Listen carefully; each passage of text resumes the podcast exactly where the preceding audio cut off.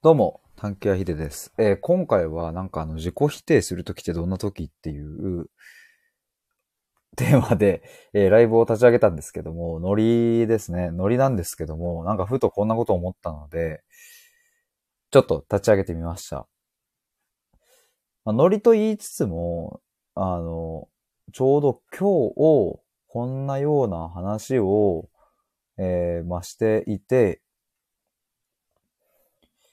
なんかね、なんかその、やっぱ自己否定するって結構、まあなんか、うん、する人はまあ割と、まあ多いとかって言うとね、なんか、ちょっとまた難しいけど、どんな時に自己否定するんだろうみたいなことを、ちょっとなんか考えたいなと思って、なんかそれでちょっと立ち上げてみました。なんかあの皆さん、あの、ポップな感じでちょっとライブ僕しようと思っているので、えーなんかあんまりそうですね。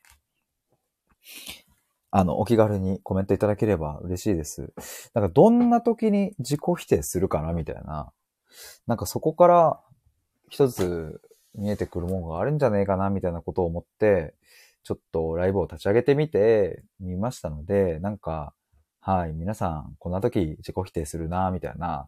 なんかその、テーマ的にすごい、まあ、ネガティブっぽさあるから、そんなポップにいけるかっていう話でもあるんですけども、でもなんか、そういうさ、自己否定みたいな、しちゃうじゃんみたいなさ、でもそれってなんかその自己否定してるときはなんか、あまり気持ちも高ぶってないからさ、なんかちょっとポップに話そうぜみたいな、なんかそんな感じのノリでちょっと、やってみてるんですけど、なんか結構さ、いろいろその、まあ勉強にしろ、仕事にしろ、まあ恋愛にしろ、人間関係にしろ、結構自己否定みたいなものが割と足引っ張ってるみたいなケースって結構あるじゃないですか。なんかなんとかしたいなみたいなのもちょっとあったりして、なんとかしてじゃないですかっていうね。で、なんかさ、よく、その、なんでこんな今日、ちょっとタメ語、タメ語っぽくなってるのかわかんないけど、うん、なんかよくさ、その、もうちょっと自分のことを好きになろうとか、自分のことをもうちょっと丸ごと愛してみようとか、みたいなこともなんかよく言われてますけども、まあそれができないんだよっていう話なんですよね。それができねえじゃんっていう話だからみんなまあ困っているんですけども、だからなんか、そういうところに対して、なんかちょっとこう、できることねえかな、みたいなことをちょっと思っていたりするんですが、なんかね、あ、ちょっとそうだ、コメント残しとこう。えーっと、皆さんが、で、皆さんが自己否定するときってどんなときですかって、それはなんか、今僕ちょっと言ってて思ったけど、あんま言いづらいよな、これ。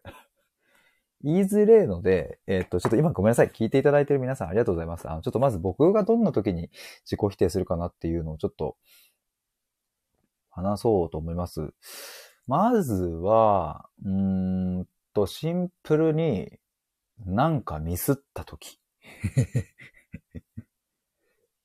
でもなんか自己否、なんか今ちょっと言ってて思ったけど、自己否定もちょっと明らかにしないとな、なんかちょっと、みたいなことはありますよね。別になんか人によって自己否定のと捉え方違ったりするだろうしね。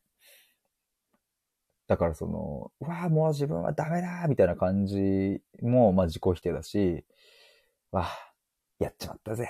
もう、まあ人によっては自己否定に入るかもしれないし、そもそも自己否定ってね、そのなんか自分のどこを、何を否定しているのかみたいな問題もあるから、まあまあ、とかっていうことになってくるとさ、ちょっと、お堅い感じになってくるから、ちょっとまあこの辺は今日はまあまあざっくりでいいかなと思うんですけど、まあ例えば僕だったら、なんかこう、何かミスった時とかやっぱね、やったわ、みたいな。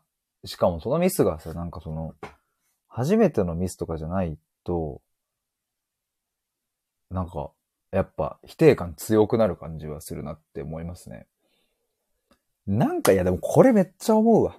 すいません。今聞いていただいてる皆さんなんかちょっとありがとうございます。あの、勝手にテンション上がってるんですけど、なんか、あれなんだっけ？何言おうとしたんだっけ？ちょっと待って。あ、そうそうそう、思いました。えっ、と、あ、萌えさん。えっ、と、萌えさんで読み方合ってますかね？ちょっと違ってたら言ってください。えっ、と、仕事のミスで否定はしませんが、家や職場で決めたタスクを完了できないと自己否定します。はじめまして。はじめまして。ありがとうございます。コメントいただきまして。なんかね、こういうテーマだからさ、ちょっと、なんか、ね、なんか、言いづらみたいな、あるかなと思ったんですけども、コメントいただいて、めちゃめちゃ嬉しいです。ありがとうございます。えっ、ー、と、合っています。読みにくくてごめんなさい。あ、とんでもないです。とんでもない。萌えさんですね。ありがとうございます。仕事のミスで否定はしないけれども、家や職場で決めたタスクを完了できないと自己否定します。これね、いや、わかるわ。これ、まあ、ちなみに、あの、どんな理由で家や職場で決めたタスクを完了できないと自己否定しちゃうのって、どんな理由なんだろうっていうところを、まあそのコメントでね、全部書くの難しいと思うんでね、まあざっくりで、あの、全然大丈夫ですが、もしよかったら教えてもらえると嬉しいなって思います。僕がさっきちょっと言いかけたのはですね、なんか、あの、まあ、に、日本社会ってっていう言い方をするのは良くないし、僕はその アメリカ社会やイギリス社会や、なんかそのアルゼンチン社会を知らないから、あんまりそういうことを偉そうに言えないけど、でもなんかどこか、その、一回ミスったら、いや違うわ。一回学んだことは、もうできるよね、みたいな感じで進むケース多くないですかっていう。その二回目はないよ、みたいな。なんかその、なんだろうな。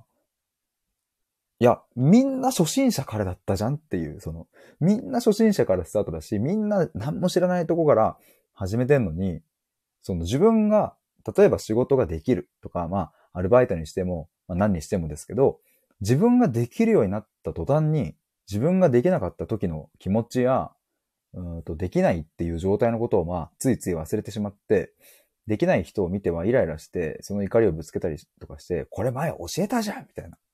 なんでこんなのもできないの？みたいな感じで それってまあでも、職場だけじゃなくて、あの、親子関係とかでも起きたりするんじゃないかなって今ちょっと話してて思いましたね。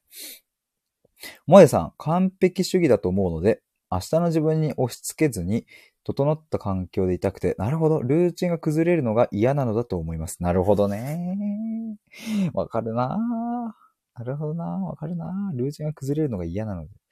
だから逆にね、その、えっ、ー、と、家や職場で決めたタスクを完了できたときは、すごく、うんとこう、乗ってくみたいな感じなのかななんかこう、気分が。まあ、乗るというか、よし、できたぞ、みたいなね。だからまあ、うまくこう、循環していけば、それがこう、原動力になったり、次に進むなんかこう、力になっていくシーンも多分きっとあるのかなって僕は想像するんですけど、まあ、それがゆえにね、裏を返せばみたいなね。はできなかったみたいな感じになるのかなとかってちょっと思ったりして。みたいなね。とかさ。なんかさ、やっぱ、あの、いや、ちょっと今日なんかのテレビ見てて、なんか忘れたんですけど、なんか、まあ、ある芸能人が、ちょっとこれ若干文脈ずれるかもしれないですけど、なんか幼少期に親から甘いものをあんま食べるなみたいな親から言われ続けてきたから、その大人になってお金が自由に使えるようになった今、めちゃくちゃ甘いもんを、なんか食べちゃうし、食べてるしみたいな。まあそれが幸せみたいに言ってたんだけど、なんか、その、それってある意味で、その甘いものを食べたいという自分を否定されてて、で、否定、否定、否定みたいな、こう、親からされてたからこその反動でバコンって言ってるみたいなケースかなと思うんですけど、なんかね、自己否定、まあ、要は僕、例えば僕がこうミスして自分を否定するみたいなのも、なんか自分でその反動をつけているような気もして、なんかどっかでバコンって跳ねてしまうんじゃないかみたいな。まあそれはどこに向かって跳ね、なんかこう、行くのかわかんないけど、なんかそういうのもちょっと今ふと思いました。あ、萌えさんありがとうございます。でも、モラハラっぽいおつぼねにどんな家庭で育ったの？みたいな否定をよくされていた時は辛かったです。それ辛いっすね。外部からの干渉の方がストレス値は高いですよね。うん、めっちゃわかるっすね。てか、そのおつぼねさん やだな。どんな家庭で育ったの？みたいなね。ちょっと嫌味っぽく聞いてくるみたいな感じですか？嫌ですね、そういうのね。なんかさ、そういうの、本当にさ、なんかさ、社会まあ、今僕は26歳ですけれどもさ、なんか、26歳ですけれども、なんかいろいろあるじゃないですか、その、まあ、社会人になってもそうだし、まあもうなんならね、小中高大と、えっ、ー、と、まあいろいろね、みんなその学校という、うん、環境にいたりだとか、まあなんか何かしらのこう組織、学校じゃなくても、組織やコミュニティや何かしらになんかあるじゃないですか、人間関係というものが。まあ一番身近な組織で言ったら家族だし。まあその家族とどういう関係であるかみたいなところもさ、すげえ大事だなと思うし、てか、まあ今日、まあなんかその、僕が、まあずっと仲良くしてるおば、おばがいるんですけど、おばともなんかこういう話をしてて、でもね、やっぱ僕がね、本当に思うのはね、その自己否定の、なんか根源、根っこの根の部分は、やっぱね、結構家庭の中での育てられ方とかにあるケースがやっぱ多いんじゃないかなと思ってね。なんかね、その、いや僕なんだっけな、これいつか昔、スタイフで話した気もするんですけど、あの、まあ、ある日マックにいたんですよ。マクダナルです。マクダナルにいたんですよ、ある日。すいません。やべ。なんか変な入った。ふざけなきゃよかった。すいません、失礼しました。えっ、ー、と、マクドナルドにいたんですけど、で、一人でなんか、まあ本読んでたかなんかしてた時に、僕のこう目の前に行った、えっ、ー、と、多分3歳ぐらいの女の子とそのお母さんが二人で、えー、なんかハッピーセットかなんかをこう食ってて、で、まあこう、ジュースがあるじゃないですか。それをその3歳ぐらいの子が、こうなんか、バンバンって、まあ、な、何をしたかったのかわかんないけど、何かこうバンバンってやっちゃって、それがジャーってこぼれちゃったんですよね。で、その時にその子は、その子もびっくりしちゃってて、わみたいな。あ、こぼれたみたいな。で、まあ、次の瞬間、母親は、まあ、やっぱ怒るんですよね。何してんの？みたいな。もう本当にやめてみたいな感じで、まあ、母は娘に怒っているわけですが、なんか僕が見ていて、なんかすごくその、あの、娘さん3歳の子がすごく切なそうな感じで、なんか申し訳なさそうだったし、みたいなのを見たときに、まあ、きっとその子の中では、いや、てか、まあ、ほぼ確実にその、ジュースをこぼしてやろうなんていう意図はなかったし、うんと、きっと何かがしたかったことはまあ間違いなくて、でもそれがジュースをこぼそうとは絶対思っていなかったはずで、えっ、ー、と、さすがにまあ3歳ぐらいもなればわざとジュースをこぼす、しかも店でみたいなのは、まあしない方がいいよなとかっていうのはまあわかるだろうし、まあ仮にわかんなかったとしても、まああえてジュースをこぼすなんてことはしない。まあつまりなんかしようとしてたんだけど、それがうまくいかなくてこぼれちゃった。それを自分が大好きなお母さんが何してんの？もうみたいな感じでブチギレて、で、まあ、それでめちゃめちゃさ寂しそうになり、もう帰るよみたいな感じで帰っちゃったみたいな、まあそういうのがある日マックであったんですけど、なんか、それってすごく残酷だなみたいなことを思って、なんかね、大人にもなれば、そりゃ、こう、ジュースをなんかこう机にバンバン叩いたら、それはこぼれるかもしれないというのは、まあもうわかるんだけど、3歳の子にはそれはわからない。わからないし、こぼそうという意図もなかったのに、こぼれちゃったことに対して、えっ、ー、と、母親が激怒したっていうのは、うんと、なんかね、なんだろうな、予期せぬところから急になんかこう、弾がバコーンって顔面に飛んできたみたいな。なんか そんな感じがするあ、こう歩いてたら、普通に横断歩道歩いてたら、なんかいきなりサッカーボールが顔面にバコーンって当たるみたいな。ええー、みたいな。どっから飛んできたのみたいな。でもなんか鼻血出ちゃったみたいな。なんかそんなイメージがあるんですよね。いや、それはね、こう、わざと、例えば食べ物を粗末にするとか、わざとジュースをこぼそうとしていて、で、こぼしたんであれば、それはやっちゃいけませんって、え言っていいと思うんだけど、多分その子はそうじゃなかったから、あんな切ない表情をしていたし、なんか、すごいね、しょんぼりしてたんですよね。なんかそういうのを見たときに、結構、まあまあ、あの、これはあくまで一例だけど、自己否定の根源って結構そういうところにあるなって思思ったんですよ。強く。0歳から1歳ぐらいだったらさ、そりゃあね、机の上にある何かをこうバーンってコップを倒しちゃってこぼしたとしても、そんなに怒んないと思うけど。いや、でもわかんねえな。それでも怒るのかな。なんかやっぱその大人の世界でのルールを、その幼少期の、特にまあ0歳から3歳ぐらいまでの子たちにえっと、持ち込んじゃうのってめっちゃ辛って思う っていう話でした。モエスさん、ありがとうございます。家庭で育つ毒ってありますよね。で、同意しようとしたら、センシティブワードだったのかコメント消されました。え、そうなの？でも今僕読めてます。読め読めてますよ。なんか、あなんか別のワードでやったってことなのかな。でもそうなんですよ。それでもめっちゃある。めっちゃあるし、でもなんか、そのじゃあお母さん、マックにいたお母さんが、なんかじゃあその3歳の娘に、なんか罰を与えてやろうとか、怖い思いをさせてやろうみたいな、じゃあそこに悪意があったかというと、まあそれもほぼ確実にないと思うんです。まあ確実にかわかんないけど、まあないと思うんですね。大事な娘だし、で、まあやっぱりこう人目もあるし、うん、で、なんかそこのそのジュースをこぼしちゃった時に、母親が怒らないでいるっていうのは、見た目が良くないから怒っているっていうだけのケースもあるし。みたいな。だからそこに悪意はないんだろうけど、でもさ、やっぱそれって大人のルールだし、みたいなね。だからまあ電車の中で、例えば赤ちゃんが泣いちゃうとか、赤ちゃんじゃなくても、じゃあ5歳ぐらいの子がぐずって、わーわーなんか叫んじゃうみたいなのも、そりゃさ、大人はね、サラリーマンは電車の中で大泣きはまあしない方がいいって 知っているけども、子供はさ、知らないじゃんというか、そういう世界で生きてないから、まあなんかそこはすごい難しいんだけど、でもなんか結局その大人の世界での、まあルールに当てはめられちゃうからさ、なんかすげえむずいなと思って、なんかそういうのがこう自己否定の根源にあるなってすごく思うんですよね。だから家庭で、萌えさんがおっしゃるように、家庭で育つ毒ってなんかすごい、まあ、あると思う。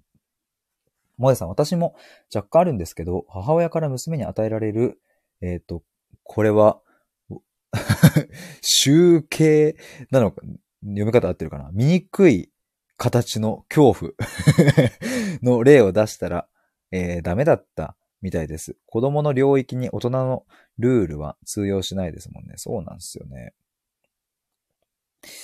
うーん、なんかさ、これどうすりゃいいんだろうねっていう。でもまあ、世の、この大人たちというかね、こう、親たちの、まあ世のっていうかね、まあ、両親の気持ちもわかる。親の気持ちもわかる。し、うん、つい怒ってしまう気持ちもすっごいわかるんだけど、本当にその子の幸せを願い、本当にその子が、うん、なんか、自分らしく輝いて生きることを願うのであれば、うん、こぼれた時に、マックの例で言えば、そのこぼれた時に怒るのではなくって、まず、まずこぼれた。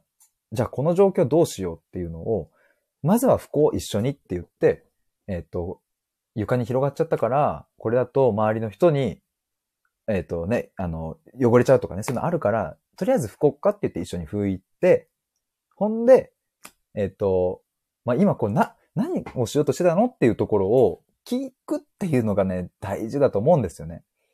だってもしかしたらさ、その3歳の女の子は、お母ちゃんに、私のジュースをどうぞって本当はしたかったんだけど、それがついつい、こうテンション上がっちゃってバンバンやってただけだったとしたら、本当はさ、せっかく、せっかくママにジュースどうぞ半分どうぞをしようと思ったのに、それがミスっちゃって、大好きな母ちゃんから怒られてしまったなんて、そんな切ないじゃんそんなの切ないじゃんっていう風になるから、なんかまずは聞いてあげるのがいいんだろうなって思うな。その子供が何か、いわゆる大人のルールの、大人の世界のルールで、えっ、と、の中では失敗だよね、それはっていうことをもししちゃったときは、一旦聞くがいいんじゃないっていう。だって悪気ないでしょっていうね。それはねっていう感じですよ。ね。ちょっとなんかテンションが上がってしまいましたが。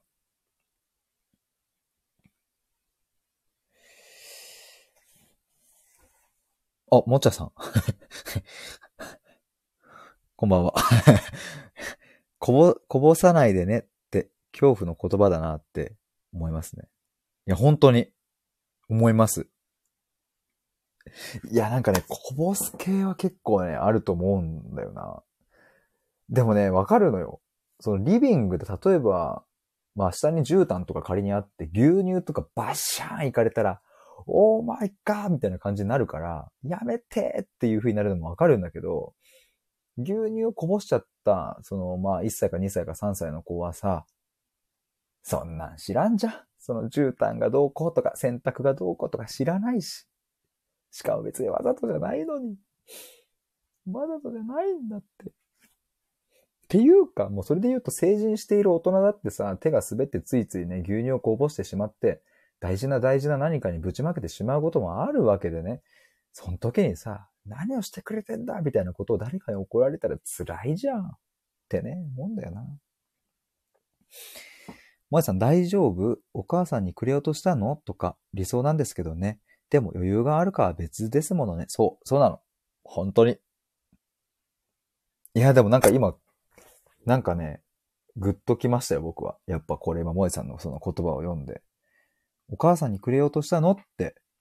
あ、もうそんなん聞いてもらったら子供はやっぱね、助かるわ。助かる。すっごいなんか、助かるわ。助かるわ。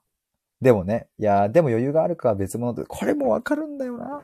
そのね、そりゃさ、お母さんお父さんたちもさ、毎日こう仕事してとかね、それこそ人間関係の中でいろいろこうね、揉まれながらいろいろあって、でも子供たち、えっ、ー、と、夕飯も作んなきゃとかさ、学校に行かせなきゃとかさ、いろいろあるからね。わかるんですけどね。もえさんこんばんは、もちゃさんこんばんはと。もちゃさん、えー、牛乳こぼしたら、チンピラみたいに、あんだってってオラオラします 自分もふざけて怒れるし、えー、笑わせ、あ、これいいね。萌えさん理想です。素敵って。チンピラとか恥ずかしいです。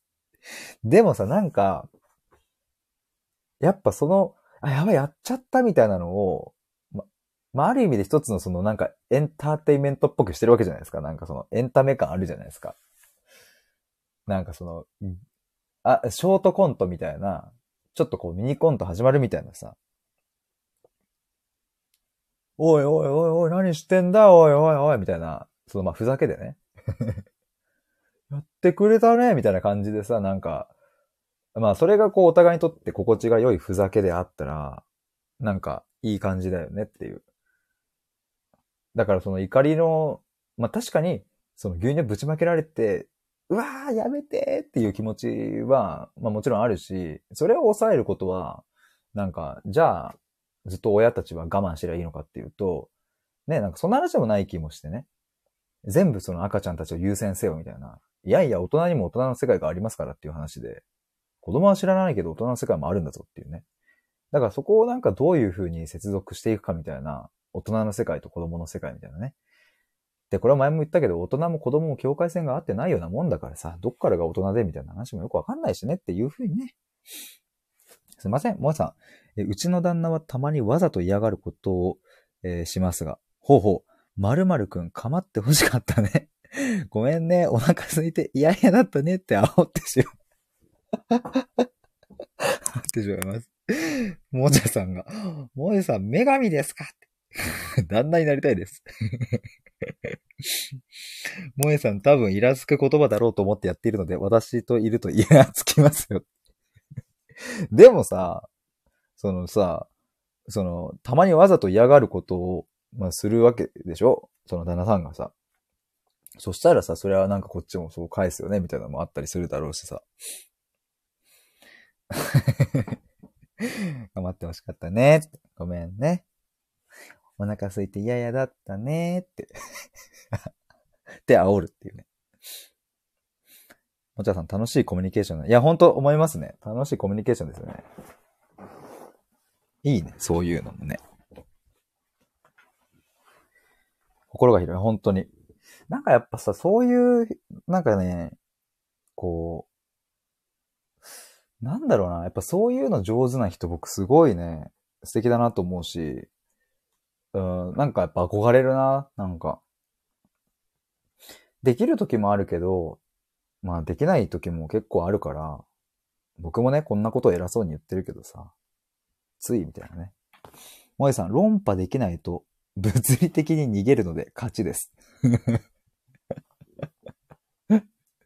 なるほど。萌えさん、これから親になるので、逆に毒になる家庭の本を読んだりしたんですよ。はあ、なるほど。これから親になる。そろそろお子さんがってことですか？へえ、そういうこと？いや、僕もね、なんかこんなさ、さっきからずっと親がなんだかんだとかさ、言ってるけどさ、別にまださ、結婚もしてなければさ、ね。結婚相手になるであろう見込みの相手もいないし、どうしようどうしようみたいな感じですけど、まあ、ゆくゆくは結婚したいのかなって思っていたりしますので、子供も欲しいなというふうにも思うけどね。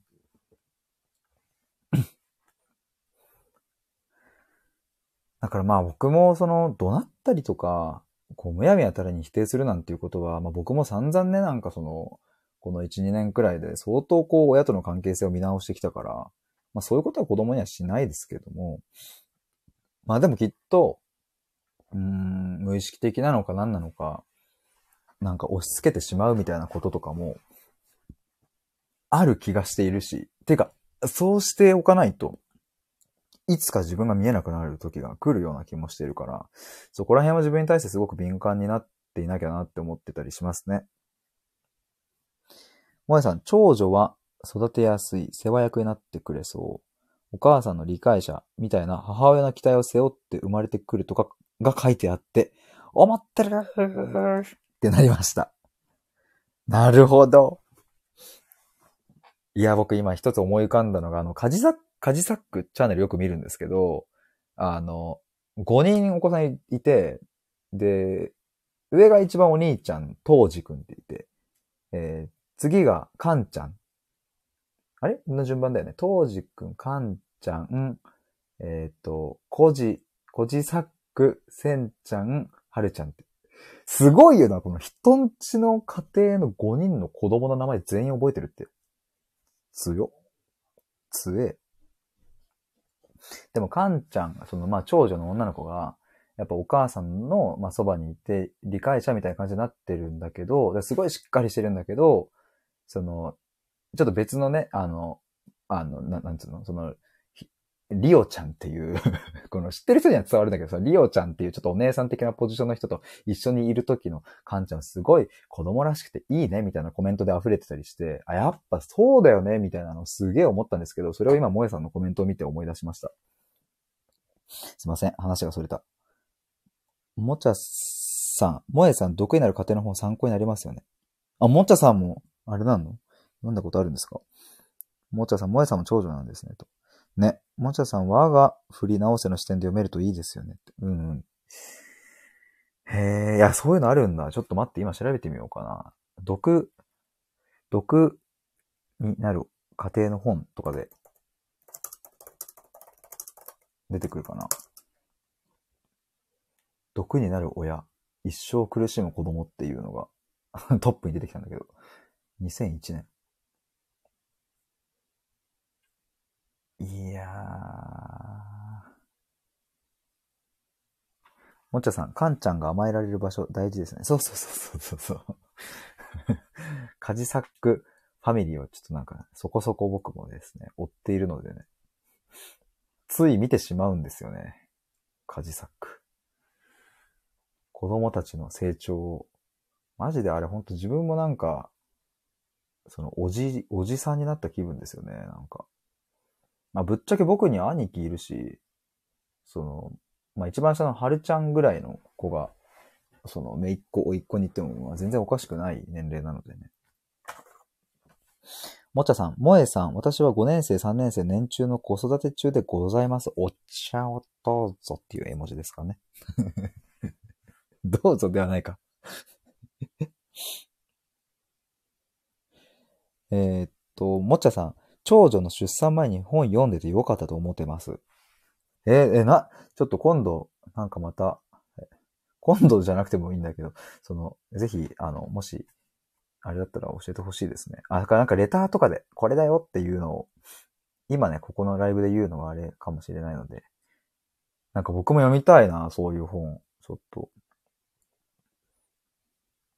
えー、っと、萌さん、あら、もちゃさん先輩です。私、ヒデさんとそんな変わらないので、あ、本当ですか？とてもえー、若、若輩って読むのかな？ちょっと、ほんと漢字が読めないっていう感じなんですけど、ちょっと今調べてる。その、若輩。弱輩って読むんだ、これ。あ、もちろさん、弱輩、ありがとうございます。いや、僕も今ちょうど調べてたら弱輩でした。若輩より、若輩じゃねえよ、つってな。弱輩、年が若いもの、また、未熟で経験。あなるほどね。年が若いものってことね。すいませんね、ほんとね。ちょっと先に、萌えさん、若輩って偉そう、確かに。いや、なんか若輩とね。ももはや若輩でいこうかな。ちょっと待って、どこ、どこで、あ、こか、これか。育児の本より読家庭の本の方が役に立っています。指パッチンしてしまったよ。いや、でもほんとそう思う。いや、僕も育児の本も読んだことなければ、読家庭の本も読んだことないんだけど、ね。ほんとそう思うな。でも絶対そうじゃん。なんかやっぱでも、僕も、え、ね？えー、っと、なんだ、どこだ？今は、もちゃさん、今は長女と10歳でもわかる〇〇シリーズ読んでます。心理学とか哲学とか。へー。いいっすね。10歳でもわかるシリーズ。これさ、結構さ、なんかやっぱ、10歳でもわかるって結構、その、ちゃんと本質的なこと書かれてるだろうし、無駄が削ぎ落とされてるから、多分その大人が読んでもというか、むしろ大人が読んで、あ、なるほどってなること多そうな気がすんな。えー、っと、ジャカ、ジャカハイ？って、ジャカハイ？スネイプ先生、ぜひ、ちょ、ちょ、もう噛んだ、ダメだ。もう、でで、もう、でででででってかな、噛んでしまった。どこに育てられた系の本や漫画結構見ました。なんか、毒親に育てられましたみたいな。なんだっけ、有名な人、なんかね、弟が見つけてきた毒親漫画。どれだっけな毒親に育てられましたってやつかななんかブログ？なんかブログみたいななんかあった気がすんな。もっちゃさん、あと、吉武康武、ん？吉、ちょ、え？ちょっと、吉武慎介か。どこをどうやって安武って読んだんだろう。カジサックチャンネルに引っ張られてんのかな吉武慎介さんの絵本は深いです。ちょっと調べよう。吉武慎介。あれ？えー、転べば、あ、なにこれ？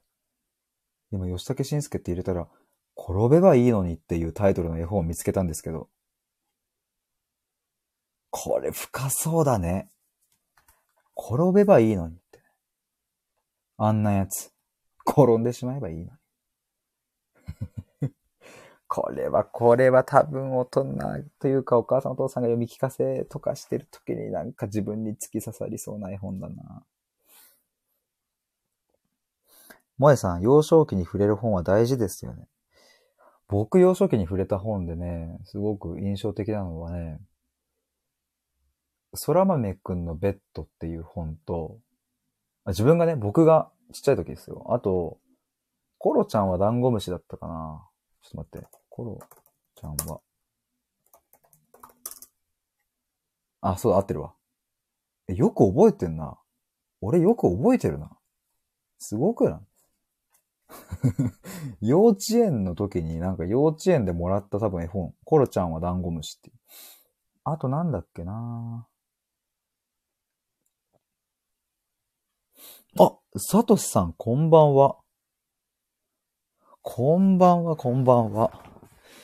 今ね、あれなんですよ。ちょっと毒親とかね、あの、その辺の話になっていて、ちょっとざっと話すと、自己否定するときってどんなときだろうねっていう話から、なんか自己否定の起源ってなんか結構親にあったりしないみたいなことを僕がまあ話して、で、その流れで萌えさんとか、もちゃさんとかと、まあ母親視点、お二人の視点とかで、えっと話をいただきながら、なんか、その、親になる前に毒親のためにならない本とか、なんかそういうのすごい役に立ったよね、みたいな話をしていたりとかした中で、なんか今絵本の話になっていたところでした。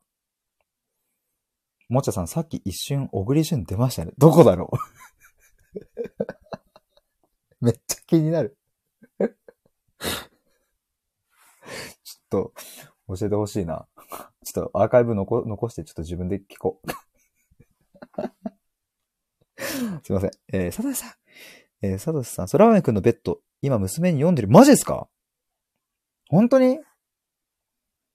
僕はあれ、今でも家にあるんですよ。空豆くんのベッド。めっちゃ可愛いっすよね、あれ。えー、なんかちょっと嬉しい。まちゃさんって、空豆くんのベッド可愛い絵ですよね。あ、やっぱベストセラーの絵本はやっぱ有名なのみんな知ってるのかな？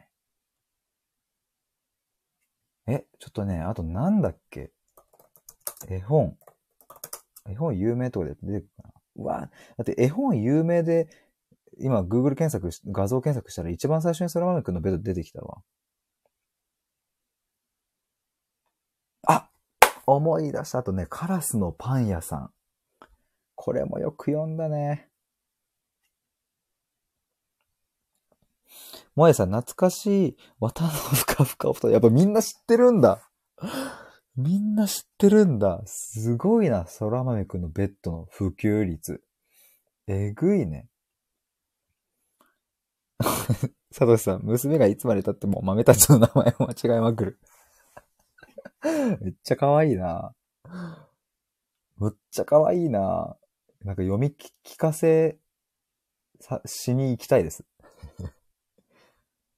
いや、なんかちょっと僕赤ちゃんとか、赤ちゃんだけじゃないけど、その、4歳、5歳とかまで、まあその幼少期。まあでもやっぱね、2歳、3歳とかぐらいの子たちとめっちゃ遊びたい、今。最近というかもう本当になんか、俺の兄貴、僕の兄貴が、その今31、2ぐらいなんですけど、でまあもう彼女もいて結婚すると思うんですけど、もう早くちょっとあの、甥っ子か姪っ子かわかんないけど、その、赤ちゃん欲しい。みたいな、その僕が、もうなんか、早くやっぱ見たいっていうかなんかね、お、おじさんになりたい。バカちゃん可愛いもんね。な、遊びたいな。めっちゃ遊びたい。えー、もえさん、私はめっきらもっきらどーんどん。めっきらもっきらどーんどん。ちょっと知らないけど、えー、ちょっと待って、調べたいな。めっきら、めっきら。えー、なんかちょっとさ、あれだね。あの、ちょっと、なんつうの、こう、あの、表紙は、こう、ちょっとこう、こ怖さ？みたいなのあるんですね。3匹のガラガラドン懐かしいなバムとケロ、骸骨さん、夢食い小人が好きでした。ちょっとスクショしとこうなんか。えー、バムとケロもちょっと調べてみよう。サトシさん、バムとケロ、娘が大好き。バムとケロ。ケロ。え、なにこれ？めっちゃ可愛いっすね、この、この絵。なんか、スヌーピーと何かを混ぜたみたいな感じの顔してません？かわいい。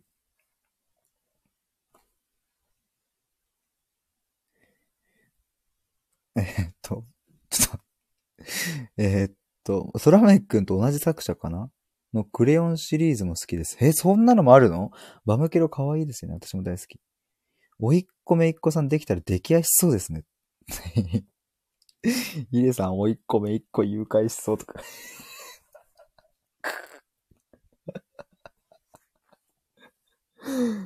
いや、それがね、割と的確ですよね。なんかやっぱ。そうなんですよね。いや、否定しろよって話ですけど。いや、その、誘拐したくなるぐらいやっぱ可愛いと思っちゃう。いやいやいやいや。いやいやいやいや。やめて、そんなね。誘拐なんて言わないでってね。誘拐預かるとかじゃなくて。いや、だって、うわーって、誘拐したいなとかやっぱ言っちゃうもん。その、本当に可愛すぎて。いや、僕一回表参道かなんかの、ビルズって、なんかこう、パンケーキ屋さんみたいな、なんか、その、朝食が美味しいみたいなとこに、なんか一回その、おばさんと行ったんですよ。仲良しおばさんと。仲良しおばさんが表参道に住んでるので、ちょっと行ったんですけど、その時になんかエレベーターで一緒になった、まあ、外国人の、うんと、まあ、男性、ちょっと大柄な男性、スキンヘッドの男性が、あの、1歳ぐらいの赤ちゃんを抱っこしてたんですけど、もうめっちゃ可愛くて。もう目がもうクリックリの、で、もう頭のぽやげがもう最高にぽやげ。で、その、大柄のお父さんが抱っこしてるんですけど、その前にこう抱えてるんだけど、顔がね、ちょうどそのお父さんのこの右耳のとこからぴょこって出てて、で、僕の方をめっちゃ見てくるんですよ。で、ニコニコしながら。もうたまんなかったね、あれ。バチクソに可愛いぜ。すいません。萌えさん、夢食い小人超怖いです。マジちょっと調べよう。めっちゃ調べるやん。めっちゃ調べるやん。つってね。あミハエル・エンデなんだ。この本。あー、この絵ちょっとなんか見たことあるし、でもなんかやっぱすげえ不気味だな。え、ちょっと興味ある。すごいこれ。こういうちょっとなんか独特な怖さがあるやつ、ゾワッとしていいっすよね。えっ、と、もちゃさん、バムとケロは犬のイラスト？そう、なんか犬っぽいやつですね。なんか白、で、なんか黒い角が2本生えてるみたいな。角じゃないかな、これ。萌えさん、ひでさん、いいパパになれそう。イェーイ。イェイイェイイェイイェイイェイイェイ。間違いない。間違いないですよ。もじゃさんですね。さとしさん、いいパパになるより、いい旦那になる方が100倍難しい。うわぁ、これは、これはそうなんだろうな。これはそうなんだろうな。なんか、想像つくな、自分も。うん。萌えさん、うちの旦那は100点の時とマイナス120点の時があります。振り幅ね、えぐいっすね。萌えさん、振り幅すごい。すごいね。でもなんか、いや、その、まあ、今日初めましてだし、その、さ、裏側なんて何にも知らないからさ、いやもう完全に僕の、完全にあれですよ、その、想像ですけど、想像だし勝手なあれですけど、なんかその振り幅あるってすごく、なんかなんだろうな。いや、わからん。本音の関係性というか、なんか、うーん、なんだろうな。いい、いいいなってちょっと思、思っていたりもする。そのマイナス120点はどどうなのっていうのは、まあ確かにあるのかもしれないけど、なんかその振り幅があるっていうところで言うと、なんだろうね。でもなんかでも、それも丸ごとみたいななんか感じで思えた時にはすごくいいなってシンプルに思いましたね。でもなんか両方の話をちょっと聞いてみたいですね。その100点の時のその、うちの旦那も聞いてこんなにいいのよ。100点満点でしょっていう話も聞きたいし、ちょっと聞いてくれ。ちょっとこれもう、マイナス120点だぞ、これはっていう、そっちの話もなんか両方、あ の、今度っていうかそのなんかの時聞いてみたいですね。もちゃさん、いい旦那って定義は人によるからなぁと思いますよね。そうね。そうね。佐藤さん、自分の好きな人にとってのいい旦那になるのが、いやー、めちゃ難しいと。もちゃさん、佐藤さん、その話今度話してください。話してたらアーカイブ教えてくださいで。いや、その辺の話はね、やっぱね、僕もね、前からそうなんですけど、すげえ興味あるというか、聞きたいんですよね。佐藤さん、あ、気づいた。いい旦那になろうとしている時点で、いい旦那にはなれないというパラドックスを感じたと。なるほど。そうか。確かに何なんだろうねっていう。何なんですか？その、今、ちょうど皆さん、だって、もちゃさんももえさんも、さとしさんも、みんな、ね、お子さんいて、じゃないですか。親としてね。なんかね、面白いぐらい、ぐらいに、ぐらいに、こう、親御さんたちが集いましたね。ぜひなんか知りたいっすよ、そのあたりの話。萌えさん、プラスの時は、今日のご飯美味しそう。あ、いつもか。って言えたりする人、いい キュンとするね。なんで俺がテンション上がってんだろうねっていう。でもなんか想像するとめちゃめちゃキュンとする。ご飯できたよ、つって。はいはーい、つって。よいしょ。あ、じゃあいただきます。うわ、今日のご飯うまそう。めっちゃうまそうだね。あ、まあ、いつもか。パカパカパカパカパカ。うめえわ。パカパカパカパカ。あー、美味しい。マジでうまいな。本当に。ねえなんかこれマジどうやって作ってんの？こんな美味しいの。っていうね。っていうね。すいませんね。なんか、勝手に興奮して。えもちゃさん、いいって、心地いい？都合いい？って全然違う。なるほどね。確かに。なんか、ラップできそう。本当に、それって あ、めっちゃ滑りそうだからちょっとやめとこう。えっ、と、萌えさん、なろうとしてる、なろうとしてなれるものじゃないですもんね。うんうん。自分が相手の前でありのままでいられることが大事。めっちゃそう。本当にでもそう思う。本当にそう思うっすわ。本当にそう思うわ。佐藤さん、もちゃさんのリクエストにお答えして今度語ってみます。もしくはライブで。おーい おーいとか言って。めっちゃいいですね。いいですね、いいですね。循環、循環。もちゃさん、ドラマが始まりますね。つい始めてしまった。さっきの萌えさんの。今日のご飯美味しそう。あ、いつもかっていうね。いいですね。なんかこれだけでなんか10分ぐらいのドラマできそうだわ。佐藤さん、萌えさん、その通りです。本当に。え妻から、いい旦那になってほしい。なんて言われたことないし。なるほどね。もちゃさん、さとしさん、楽しみにしています。ね。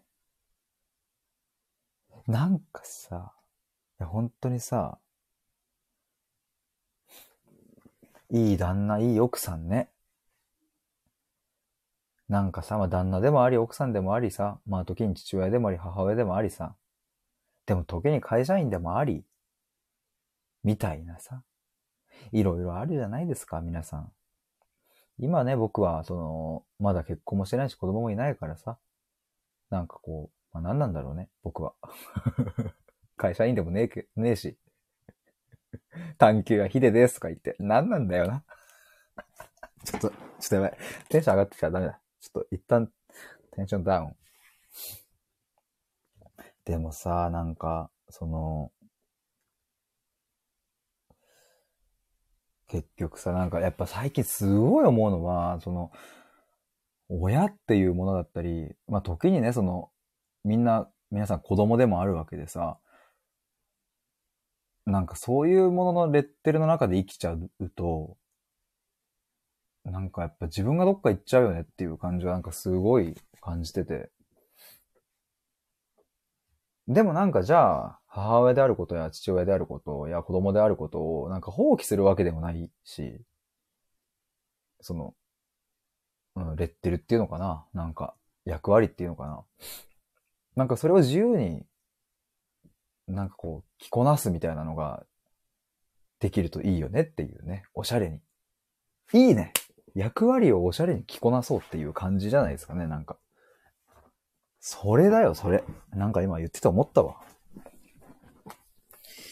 えー、っと、佐藤さん、母ちゃんと父ちゃんの息子だなって。もちゃさん間違いないですねって。ね。なんか僕もそういう風にできるようになりたいし、でもなんかやっぱそういうのが潜在的にあるから、すごくこう、今親の人とか、今子育てをしている人とかに話を聞くことがすごく楽しいというかなんかね、めちゃめちゃ知りたいって思うんですよね。萌えさん今日初めましてだから、あの、出してだけど、ん？出してだ、初めましてだからその、その、このヒデってやつが何者かっていうね、なんか、マジでわかんないと思いますけれども、なんかね、僕ね、ちょっとこの前に自分でこう、オンラインのコミュニティを作ってたりしてね、そこでもこう、親御さん、こう、親？母親？とかいて、結構、子育ての話とか、まあ、いろいろ聞いたんですね。やっぱね、すんげえ貴重な話が聞けたなって思って、まあ、とかっていう、なんかそんなオンラインのコミュニティをやったりとかもしております。26歳男性で、えっ、ー、と、3兄弟です。で、えっ、ー、と、幼稚園卒園してすぐに野球を始めて、高校まで3年間野球をやり続け、大学に入り、え社会人、新卒でえ人材系の会社で営業をして、1年半ぐらい、えっ、と、勤めて、えー、辞めて、えー、フリーになりましたっていう、そんな感じの自己紹介でした。急に自己紹介。えっ、ー、と、萌さん、あ、サトシさんお見かけした気がしたなと思ったらフォローいただいていて、私の配信いらしてましたね。イエーイ循環、循環。あ、すいません。もっちゃさん、テーマ戻るんですけど。自己否定あ、めっちゃありがとうございます。自己否定、えー、してばかりだった、えー、母が子供の頃に、こんなこと言われて辛かったんだと思い出している中で、私も同じことを知ってたのかなと気づいてました。へーっていう会話をじゃあしたってことですよね、もっちゃさんと。へー。それ、何をきっかけで？まああれか、もんちゃさんと話してる中で？気づいたのかな？すごいな。さとしさん、あ、本当だ、最近ライブお邪魔しましたね、と。もっちゃさん、電話で2時間話してました。あ、そういうことね。でもなんかさ、いや、すごいな。なんかさ、そういうのをさ、なんだろうな。なんかその、外から、例えば、いや、母ちゃんもさ、結局さ、それさ、子供にやってたよとかっていうのを、その外からね、誰かが言うんじゃなくて、なんか自分で気づくみたいなのって、なんかめっちゃ深いとこから出てくるし、でそれなんで気づけるかって、やっぱその2時間の、なんかその対話が、まあ、シンプルに良かったわけじゃないですか。で、なんかそういう関係性であるっていう、なんかそこにプライドや何か損得感情みたいなもんが、その関係性に結構あったりしたらさ、いや、そんなところは認められないわみたいな感じでさ、なんかこうね、そんな素直にこう言えなかったりするけど、すごく素敵な対話をしたという感じなんでしょうかね。えー、佐藤さん、お、もちゃさんすごいと。もちゃさん、佐藤さんがヒデさんに聞いてたみたいに聞き返してみたんですよね。ほう。ほうほうほうほうほうほうほう。佐藤さん、わあ、もちゃさん。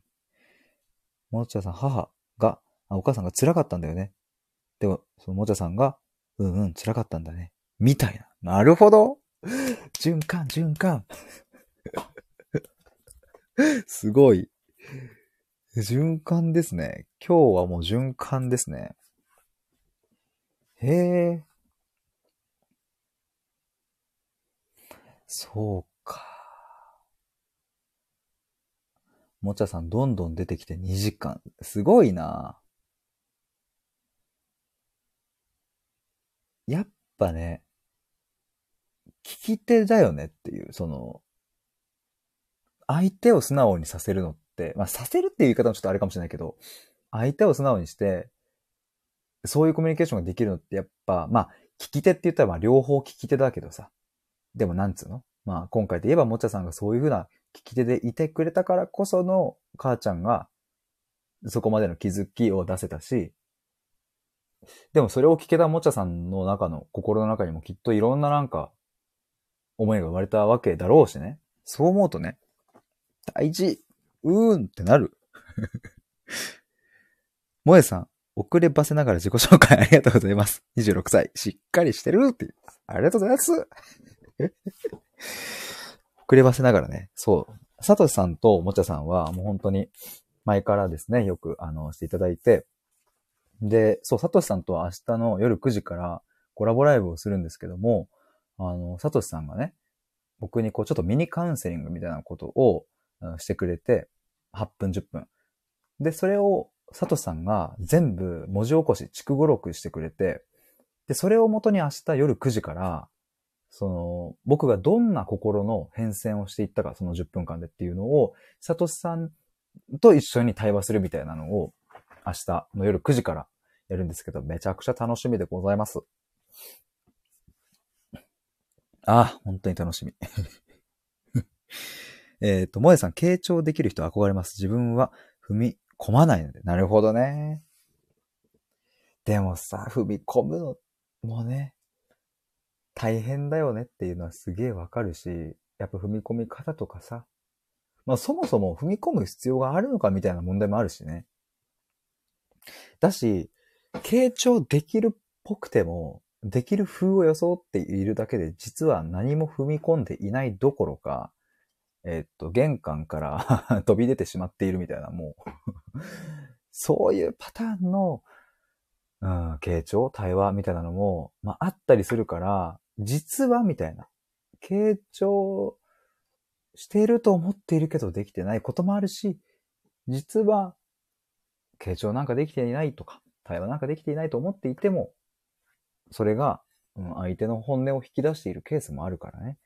一概にね、何とも言えないところではありますが。えー、もっちゃさん、心の旅、そう。あ、佐藤さん2時間お母さんの心の旅に寄り添ったもっちゃさん。そうなんですよね。佐藤さんの言葉が本当に好きです。すみません、告白のような。告白ですね。え毎回インストールしています。萌えさん、えアーカイブ残りますか？あ、残そうと思ってます。残します、残します。なんかね、最近 URL 限定にするという、あそういう技もあるじゃん、みたいな感じで、えっと、思ったので、なんか消すのをやめて URL、URL 限定にあのするのもありだな、みたいな感じで思ったりしていてね。まあそしたらなんか聞きたい人には、あの、どうぞできるし、みたいな。でもこれはなんか、すごく楽しく、なんかこんなにお話できたので、まあちょっと残そうかなと思ってます。佐藤さん、僕もめちゃくちゃ楽しみ。アーカイブ残します。あ、ごめん。ごめんとか言っちゃった。むっちゃはずいわ。明日の話ね。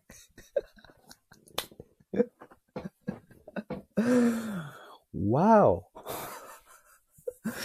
体がホットホット。佐藤さん、もちゃさん、いつも本当にありがとう。えっ、と、もえさん、フォローしました。リアルタイムはできませんが、聞きますと。僕もフォローしまーす。わお。むっちゃ体が熱い。萌えさん、今日もアーカイブ残ったら嬉しいな。ありがとうございます。ちょ、ちょ、ちょ、ちょ。はぁ、はぁ、はぁ。もちゃさん、藤井隆を思い出しました。藤井隆でなんかそういうギャグあったっけ？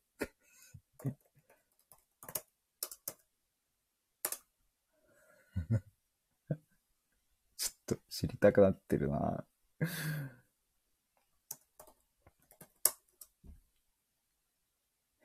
やばい。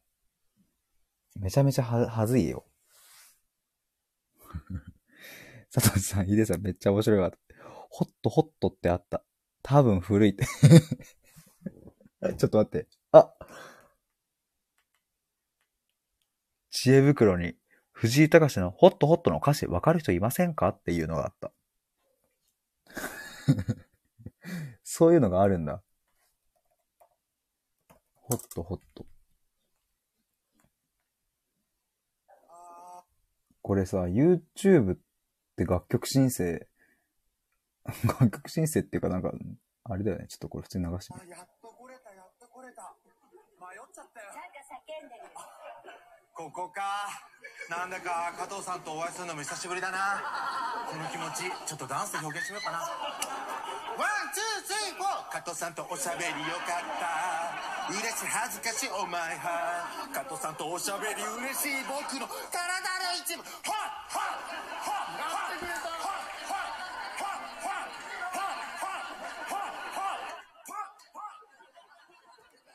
ごめんなさい、なんかもうキーが下がっちゃって。いらっしゃい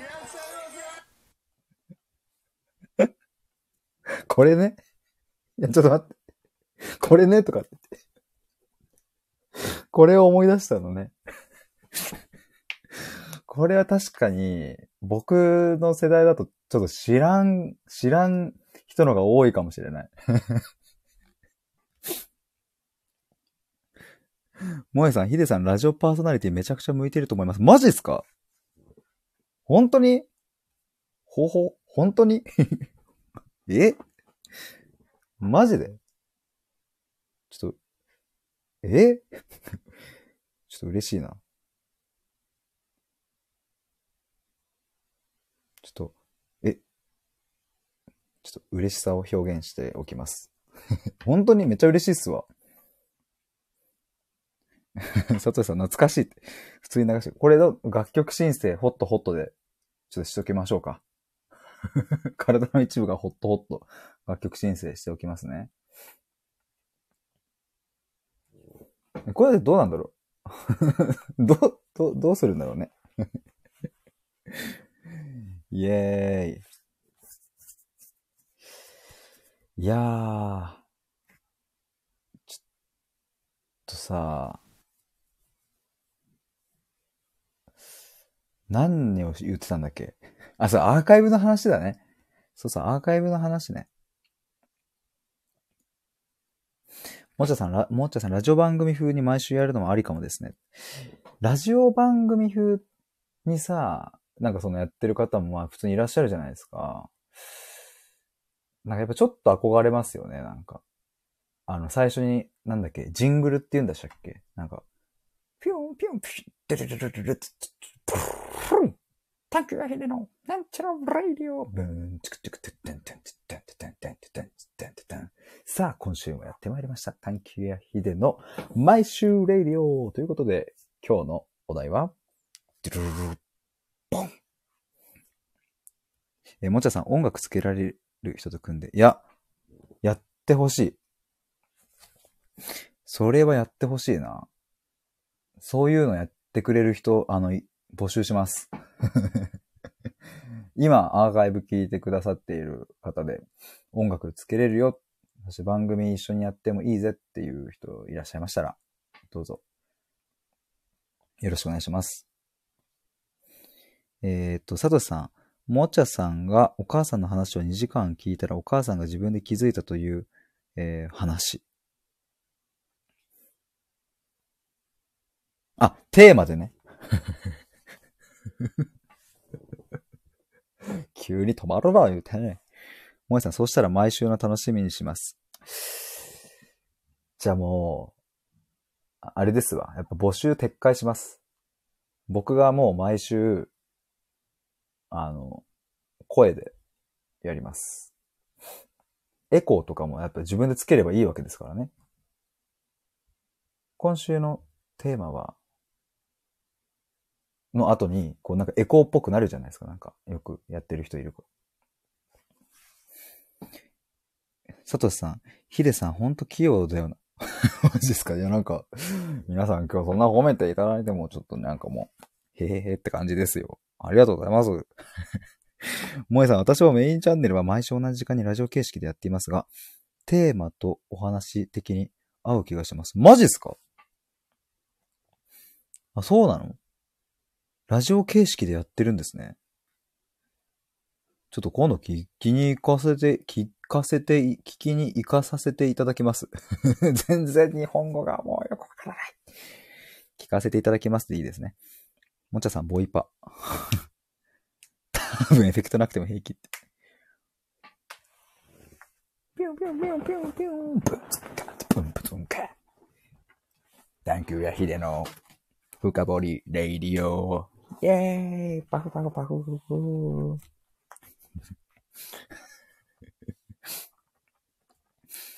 萌えさん、萌えさんフォローしました。うちは階段考察なので、へえ、人を選びます。階段の考察、すごい面白いジャンルですね。もちゃさんありがとうございます。へえ。階段を考察するんですね。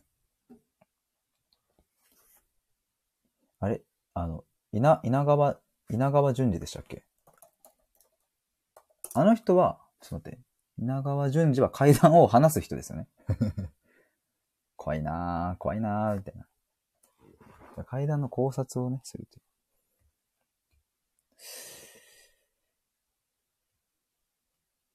やっぱラジオ、だって今さ、僕無音ですもんね。え、なんかさ、ウクレレでさ、ずっとさ、なんか弾いてたらどうなのあ、最近ちょっと、ミスチルの、あの、365日をですね、ちょっと練習してて、でも弾いたらさ、楽曲申請しなきゃいけなくなっちゃうじゃないですか。じゃあミスチルの365日は練習しているけど、それじゃないよっていうことで、ダメ、ダメか。それじゃダメだよな。あ、わかった。普通にこの箇所切ればいいのか。その箇所を切ればいいんですよね。じゃあ、ということで、えっと、今1時間5分経ったので、えっと、まあ、今回の自己否定するときってどんなときちゃんちゃんっていう感じのライブを終わりにしたいと思います。もちゃさん、もえさん、さとしさん、いろいろとコメントくださりありがとうございました。もうこれはですね、盛り上がっているライブですよ。きっと、きっとホーム画面の盛り上がっているライブに載っていたことでしょう。ということで。もえさん、あら、癒しとね。もちゃさん階段うわーって顔してるけど。もちゃさん想像力豊かすぎて怖い話聞くと、えー、お風呂入れませんというのは僕もなかなか同じくでございます。怖いのが苦手ですが、でもそれで僕は今度聞かせていただきたいと思います。佐藤さんありがとうと。お疲れ様でした。ゆったりできて楽しかったですと。ありがとうございます。じゃあ、ということで、ちょっとなんか最後にウクレレをちょっと練習中のですね、365日を弾いてみたいと思います。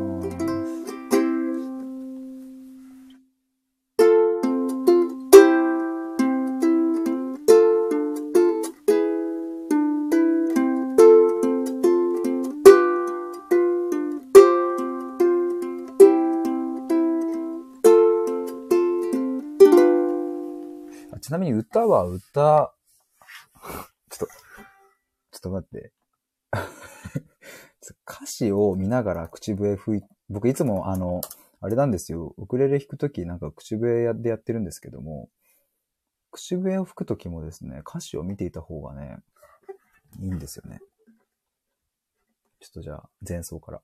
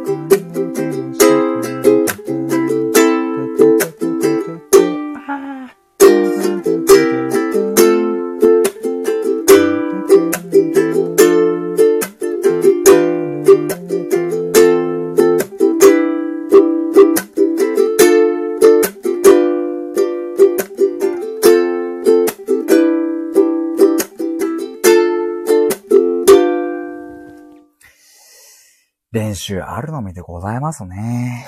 という感じです。イェーイ。全然歯切れが悪いですが。ということで。まあ、これは編集でカートしたいと思います。もーちゃさん、ありがとうございますした。もえさん、自己否定しないのは無理ですが、逆に強制していきたいな。また聞きに行きます。うお、なんか、最後に、めちゃくちゃパンチラインをいただきました。でも、ほんとそれって思う。なんかね、やばい、こっからまた1時間話すテンションになっちゃったよ。いや、ほんとそう思います。ありがとうございました。ほんとそれです。ではでは、またねバイバーイ。またね